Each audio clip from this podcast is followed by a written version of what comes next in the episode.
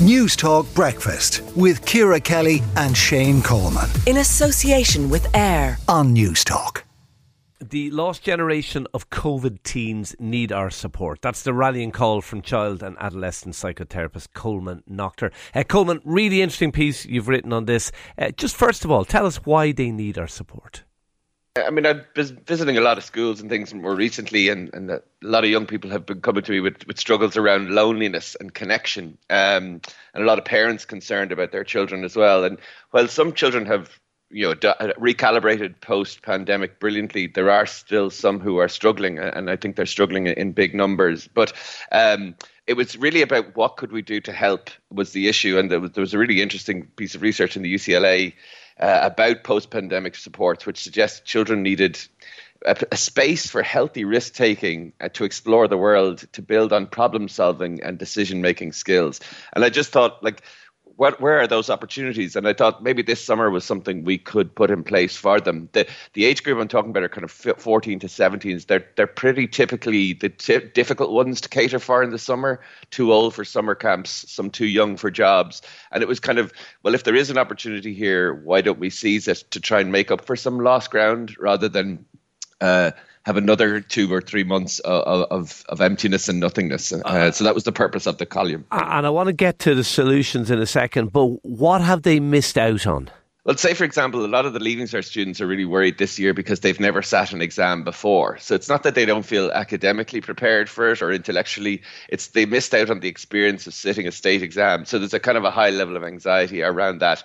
A lot of the young people I'm talking about are maybe were in fifth and sixth class at the start of pandemic, so they were play dates and sleepovers. So we're really their parents organised their social world a lot. Now they're in second and third year, and it's not cool for your parents to say, "Can Paul go over to Tom's house on Saturday. So it, their organization of their own social calendar is very much of their own making. And I think they struggle with that, not because they don't have an appetite to do it, um, but because they just don't know how. Uh, and and the other thing is they've become so dependent on uh, interaction through headsets and gaming and things like that that almost that has become an easier solution, which means that the the hassle of meeting up in real life has become something that they maybe are avoiding because they're too anxious to do it or, or maybe haven't got the skill set. And, you know, I think there's so many habits that we created, which were necessary in order to maintain communication, but maybe we've missed out on the richness okay. of it. Um, that makes sense. I, I, it makes absolute sense. And I, would say I doubt that there's a parent listening of a teenager this morning who, who isn't able to identify in, in some way with what you're saying. Okay, so what do we need to do? Well, I was thinking about you know maybe we could have kind of summer camps or I, I, what I for these teens it's about giving them an opportunity. Uh, for me, adults are too involved in children's lives as it is, so we need to step back. But I use the analogy of teaching a child to ride a bike. You have to be there at the start to get them off, and then you have to let go. And I would love to see a space over the summer where we could almost have some sort of structured environment where these young people could come together could you could work on identity and meaning and problem solving and all that sort of stuff. But we would step back and allow them to do that. I think like say for example i, I train an under 13s team and the lads were kicking the ball around taking shots on each other at the start of the, the training session.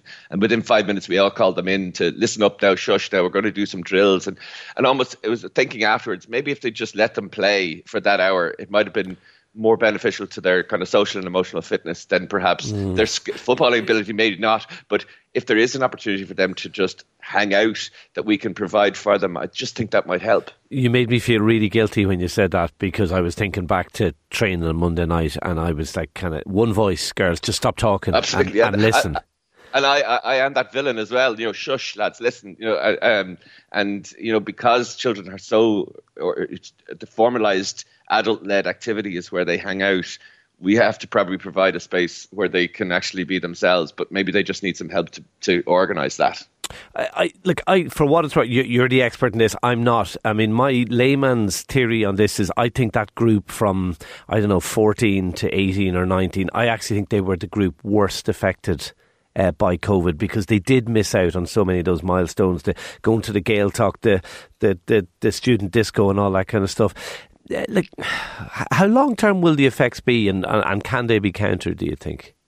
Uh, I think they definitely can be countered, but I think that we need to support them with that. And again, not focusing on you know uh, well-being workbox and all that sort of thing. It's more real life ex- opportunities that they need to make up for. Um, I, I, agree with you. I think they are, and there's a big, you know, who's vying for for the most sympathy around who was most affected by it. Everyone was, but they are undoubtedly a group that stand out that missed really important milestones, and so it's that kind of focus on their social and emotional, and it is about just allowing them a space to be together where they can just hang out and and discover themselves rather than it being overly kind of structured or organized if that makes sense. So, um, is there going to be a long term impact?